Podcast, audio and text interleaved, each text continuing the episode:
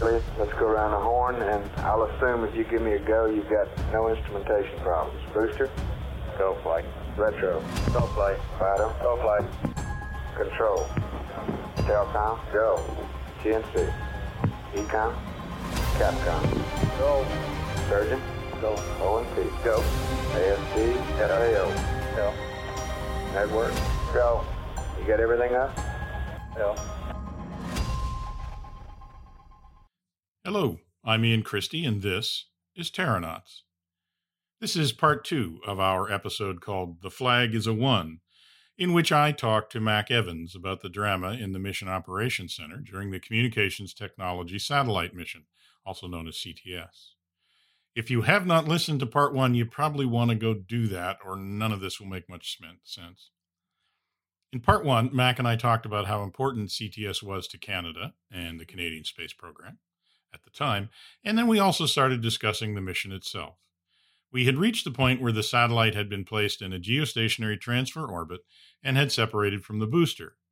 The spacecraft team was starting to prepare the satellite for despin and for insertion into its final geostationary orbit. This was all supposed to be routine preparation. No one was expecting any drama. And then they tried to open the latch valves that would allow the reaction control propellant from the RCS tanks into the lines leading into the RCS jets themselves. This is just a standard preparatory step to using the RCS jets for the despin maneuver. But let's pick up the story there. Okay, so this tape that you're going to hear is our first attempt to open the latch valve on tank one. Um, you'll hear this complicated process of sending the command. And then near the end, you'll hear Steve Archer, the RCS manager, declare that we have a major spacecraft failure. Uh, spacecraft ready to support switching to fill the uh, high thrust engine lines with N2H4. Standby. Thermal? Thermal is ready. Next event, Roger. RCS? Roger. ACS? Ready to go. Systems? Uh, ready. FC, SOM. Spacecraft is uh, ready. Uh, Roger. Send command. Oh, Two, just yet. four, Roger. two. Latch valve one open. Transmit.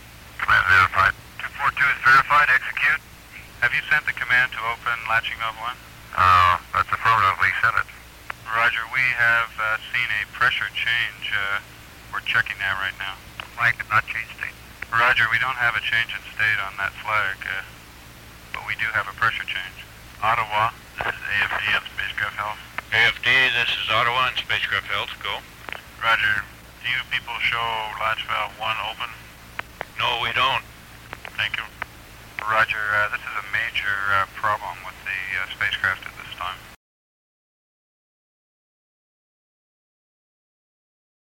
I think you can hear from the tone of Steve's voice there at the end that we're rather disappointed. Yes. So, um, first of all, what had you expected? But the other thing is, is I think we we need to sensitize people to just how little data you're working with to try and understand what's going on. As you put it, unlike a a full graphical user interface with with uh, you know uh, megabits of data downloaded every minute or every second, that was not your reality in 1976, right?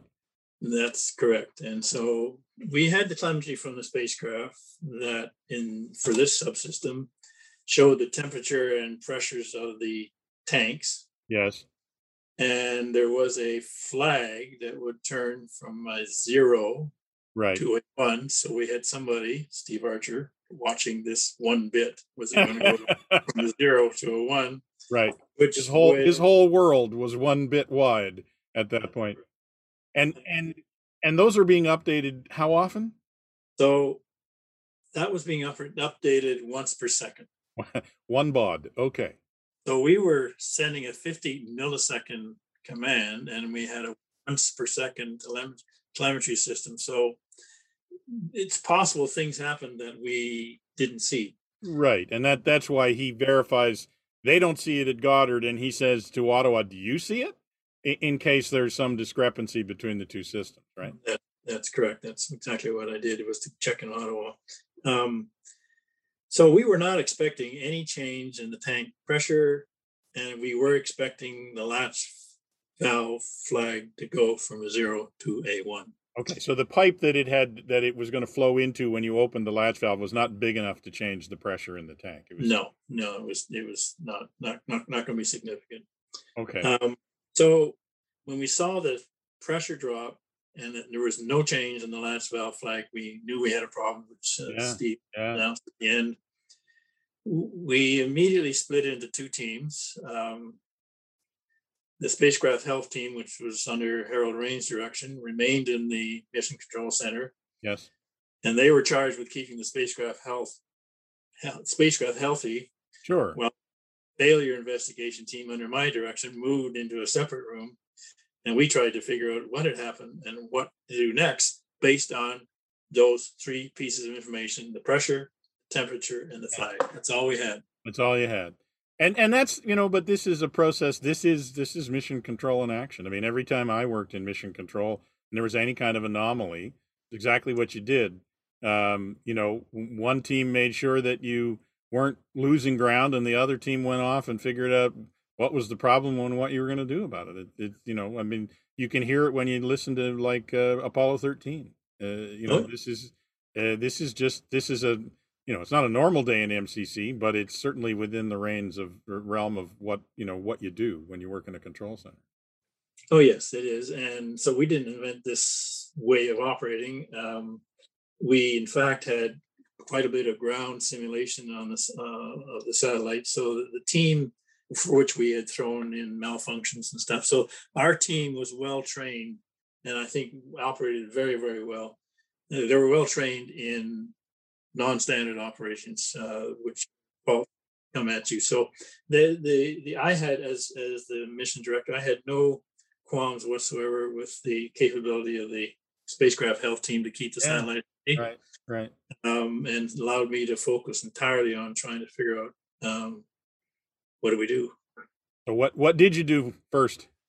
Well, it's interesting. Uh, we spent several hours of deliberation uh, with the manufacturer of the RCS system and other experts on the detailed spacecraft design.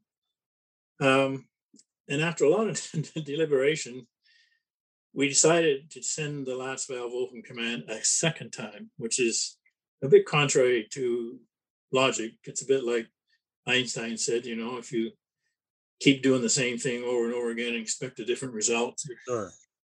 Sure, but but with you know with the frequency of the data and the short pulse, I mean, you know, you, you kind of want to try it again, see if you if something happens that you missed the first time, I guess. That's exactly right. So we, uh, with the command of 50 milliseconds and a telemetry system that samples over one only once a second, Yeah, yeah, yeah. we were looking to see if we missed something. Um, so this next tape um, gives you the recording of what happened when we sent the second latch valve command. S1, this is FC on procedures. Go ahead. Are we ready to resend the latch valve command 242? Uh, roger, we are ready. Send command 242, latch valve 1 open. Transmit. Command verified. Command verified, execute. We have a zero reading on the pressure transducer on the west side, and no change in state. The pressure went to zero. Do you want to uh, send any other commands, RCS? Negative, we don't want to send any commands. Roger, understand. That wasn't good. That wasn't good. um, so this time the pressure went to zero and there was no flag. So Uh, we'd made things presumably worse. What's not on the tape yeah. is a report by the NASA orbital dynamics team Yes. that around the time that we sent this command, the orbit of the satellite changed. Yeah. So, you know, what goes through your mind? You think, okay, I sent this command.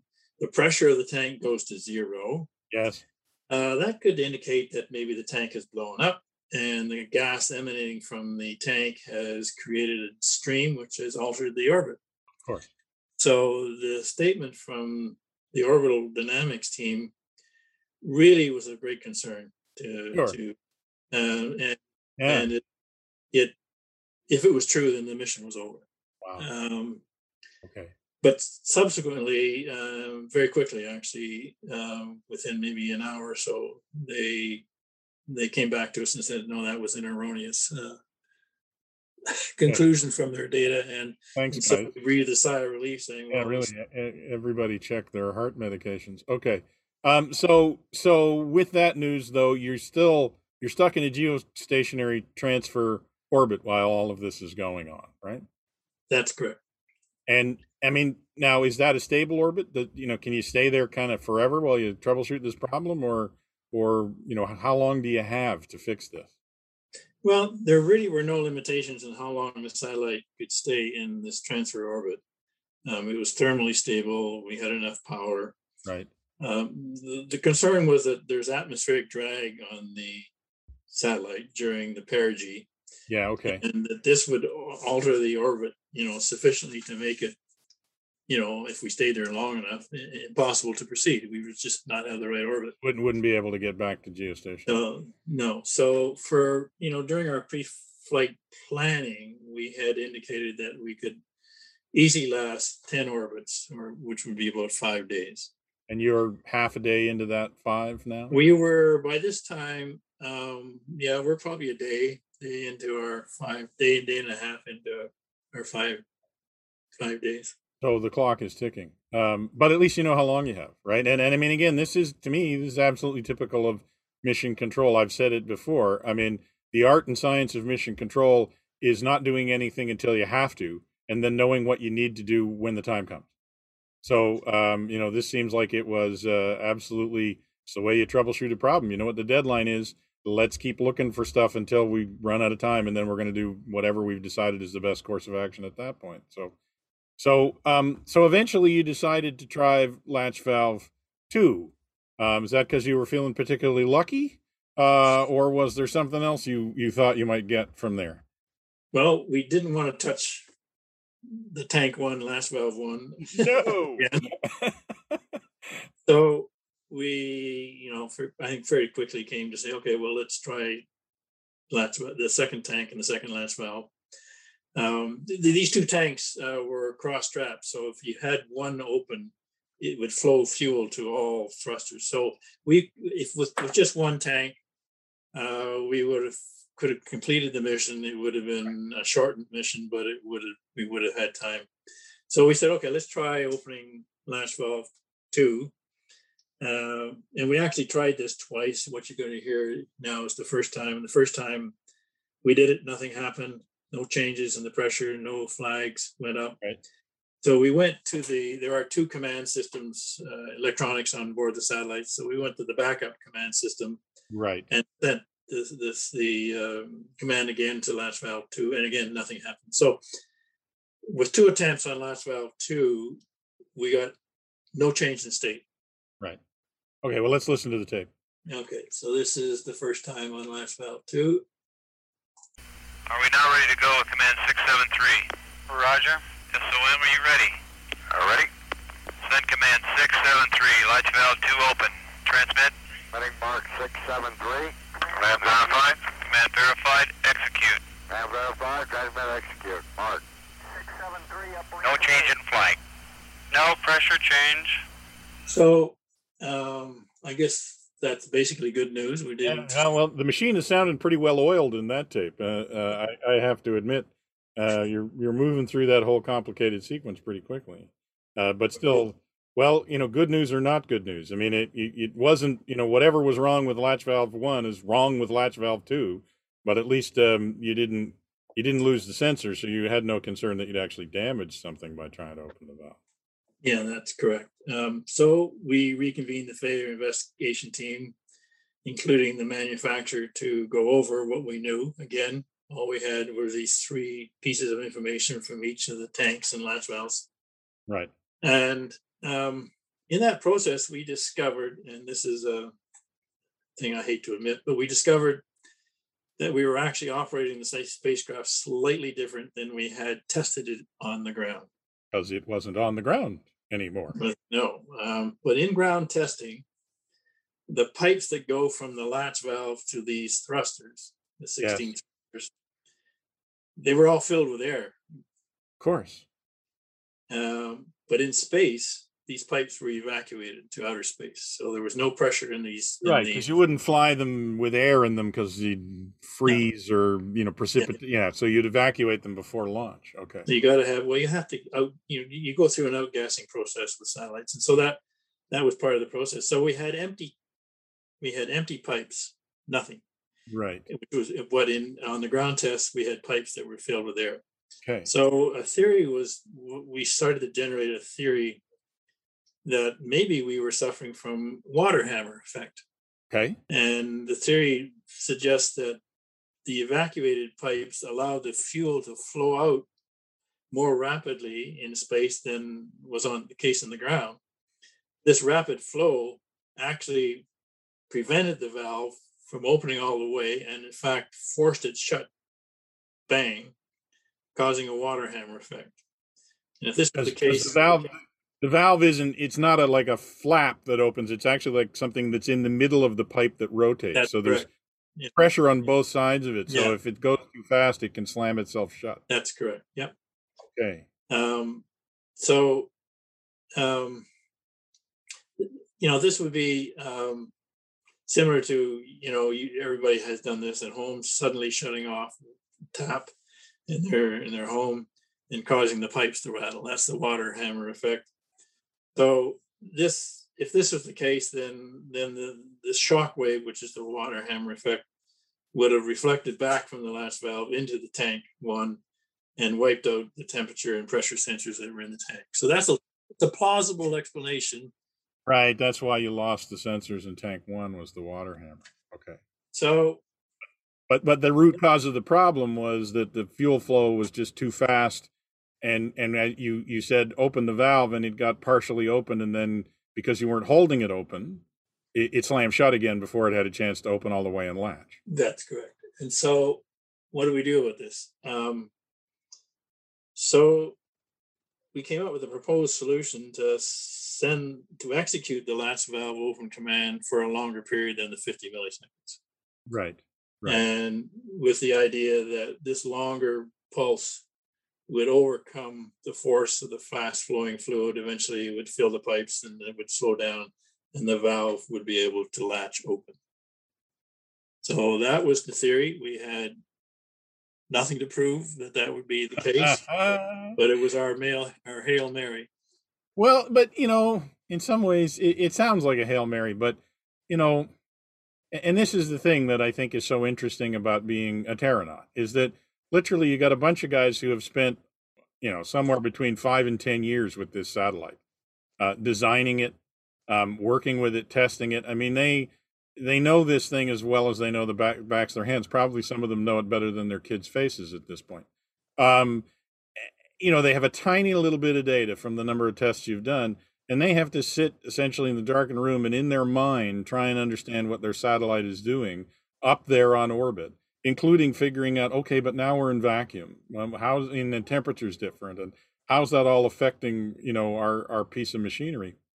That's really, you know, that's being a terranaut. That's going to space while you're staying on the ground, right? yep and we had you know i think we had tremendous support from everybody including the manufacturer to work our, our way around here Yeah. In retrospect, it sounds simple, but uh, to me, it's a pretty impressive feat of engineering to be able to take the tiny little bit of data that you have and visualize what were the possible problems and come up with with a uh, uh, you know something that made sense and that the data all fit. Yeah, and uh, so anyways, we we this one we hummed and hawed over for at least a day Sure. um because we hadn't tested the valve for the No. three second pulses, and so we got the manufacturer to do some tests on on some similar valves that they had, and to see whether or not these longer pulses would actually burn the the lots the, the solenoid out on the lots valve. Um, and so they did those tests and came back and said, well, you know, it's outside of the warranty, but um, Hey, yeah, you're you're voiding your warranty. Okay, thanks, but but uh, they felt it would be safe to send something up to at least as long as three seconds. And and you know this again, this to me just sounds like a typical mission control scenario. First, you have to visualize what the problem is. Then you have to figure out if you're going to break anything by implementing the fix. I mean, in some ways, it's no different than than those guys on Apollo who figured out how to build the adapter for the the lithium oxide canisters to put the square peg in the triangular hole or whatever it was. You know, they sit there in the room full of the stuff that's on the capsule, build something, test it, make sure it works, and then they go tell the crew what to do. I mean, you know, this is just a microcosm of that to me. Yeah, no, you're right. Absolutely. So, if this worked, what did you expect to see? Well, we decided we would send this command for three seconds. And if using on latch valve two, because we aren't going to touch latch valve one for a while. Um, so if our theory was correct, we would see the latch valve flag go from a zero to a one. Yes. And there'd be no change in the pressure. Yeah. And that's what we were hoping would happen. So this next And so insert drum roll and roll tape. So this tape shows us the uh, what was going on when we sent that command, three second command. Okay, load command 273. Transmit. Transmitting Mark 273. Command uplinking. Command verified. Execute for three seconds. Uh, this will be a continuous execute command. Press the whole PBI. Whole PBI pressed. Execute on your, your mark for less than three seconds. So one. 42 is one. 273, uplink complete. Uh, there's been no pressure drop and the uh, flag is a one. And there was great rejoicing. There was, you heard it in the room. Um, you know, the, the relief in the room was palpable. Um, this whole I'm sure you were I'm sure you were holding your breath for most of the duration of that little that, that little um, uh, transmission. It's the longest longest three seconds in my life. wow. So so after that, it was all kind of anticlimactic, was it? So after that, yeah, and uh, you know we had we were tired because we had been spending basically 24 hours a day trying to solve Sure this. Um, but anyways, uh, as a result of that, we then opened up latch valve one. It worked fine. Uh, the latch, the flag came up. Um, pressure and temperature never came back, but the flag came up. So we were convinced that we had solved the problem and the mission was saved. Yeah. So we proceeded to successfully reorient the spinning axis of the satellite. And we fired the apogee motor on, I'm not quite sure, but I think around the 10th apogee, which means we had done it within the specified time.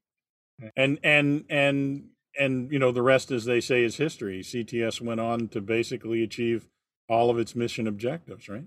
We did. Um, the satellite operated for longer than its two-year design life. Um, we demonstrated direct-to-home broadcast TV to one-meter terminals. Um, we this capability was demonstrated not only in Canada and the United States, but we had cooperative use projects with Peru, Wow. Papua New Guinea, and Australia. And uh, we did meet every one of the, Wow. objectives of And the and the legacy, you know, is still with us today. I mean, when we look at modern communication satellites, you know, they're there are a lot. There's a lot of improvements in the last uh, 50 years, but they still basically look like the the basic layout that was pioneered on CTS, right? That's true. Um, you know, when you think about it, um, the, the, the digital technology has meant you don't have to have 200 watt tubes. So that, well, we demonstrated that, that's not needed in future satellites. But the process of three axis stabilization, the, the, the concept of solar panels facing the sun while the body of the satellite faces the earth, um, all of that uh, were technologies that were proven out and and um, and now you know i mean all of these satellites that are using uh, that are using the direct to home broadcasting are all using the 12 14 gigahertz band which We're still using the same band. Interesting. Um, so, so that was quite uh, an introduction to MCC as your first flight as flight director. yeah uh, in fact you know over time people always ask me you know what was the best part of your career Sure. and to me being mission director having gone through this exercise um, and running aside i was kept on being mission director for the operations first then i moved on but uh, was the was really the, the the most satisfying and uh, and interesting job I ever had.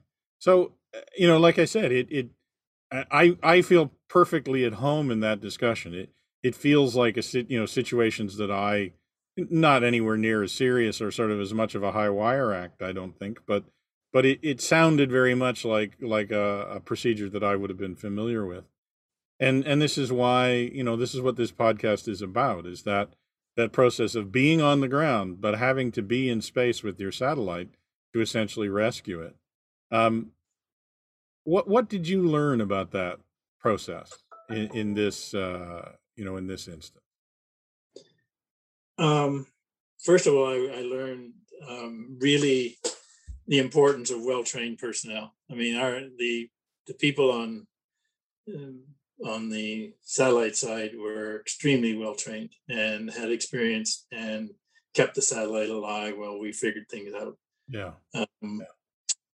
The the process of splitting us up into one group that looked after the satellite and one group that did the fault analysis and, and procedure development um, worked very well. And so it separated those two functions, got them out of each other's hair. Mm. One team stayed in the mission control center, the other went offline. Right, right. Um, uh, your point earlier that you made about take as much time as you have with no more um, was always in the back of our minds. Um, looking at all options. Uh, you try, you know, you say, okay, there's a theory that could be possible. Then you look at something else and say that could be possible. So you have to put all this stuff on the table and then as objectively as you can analyze it. Yes. And pick, pick the one that you, you think is the most probable and do whatever testing you can on whatever you have left on the ground. Yes. To uh, verify your theory. And then once you've decided, go for it. Yeah. I, I mean, that's, that's being a Terranaut in a nutshell, um, right there. I think, and that's why I was so excited when you said you had the tapes and you wanted to talk about this. It's not, you know, it's not high high profile like One Small Step for Man, um, you know, or or like Houston, we have a problem. You know, the things we all remember, but but it's still the same thing, and and that's why. Um, you know that's what this podcast is about is that there are lots and lots of people who do this job who go to space every day even if they do it sitting at their computers um, but it still is a very you know it's a different profession than just about any other and and i'm really glad that you were able to share that with us today and and we got to explore it a little bit. I think it's uh, it's a fascinating example of uh, what it's like to be a terranaut. So thanks for being on terranauts today mac. Been my great pleasure ian. Thank you. All right. Okay that's going to do it for this episode of terranauts. And in fact that's pretty much going to do it for the second season of terranauts. Believe it or not that is our 39th episode of this podcast. Next time, we'll have a short episode to wrap up the second season and to look forward to season three. Thanks for listening, and we'll talk to you again soon. Come on, let's keep the chatter down.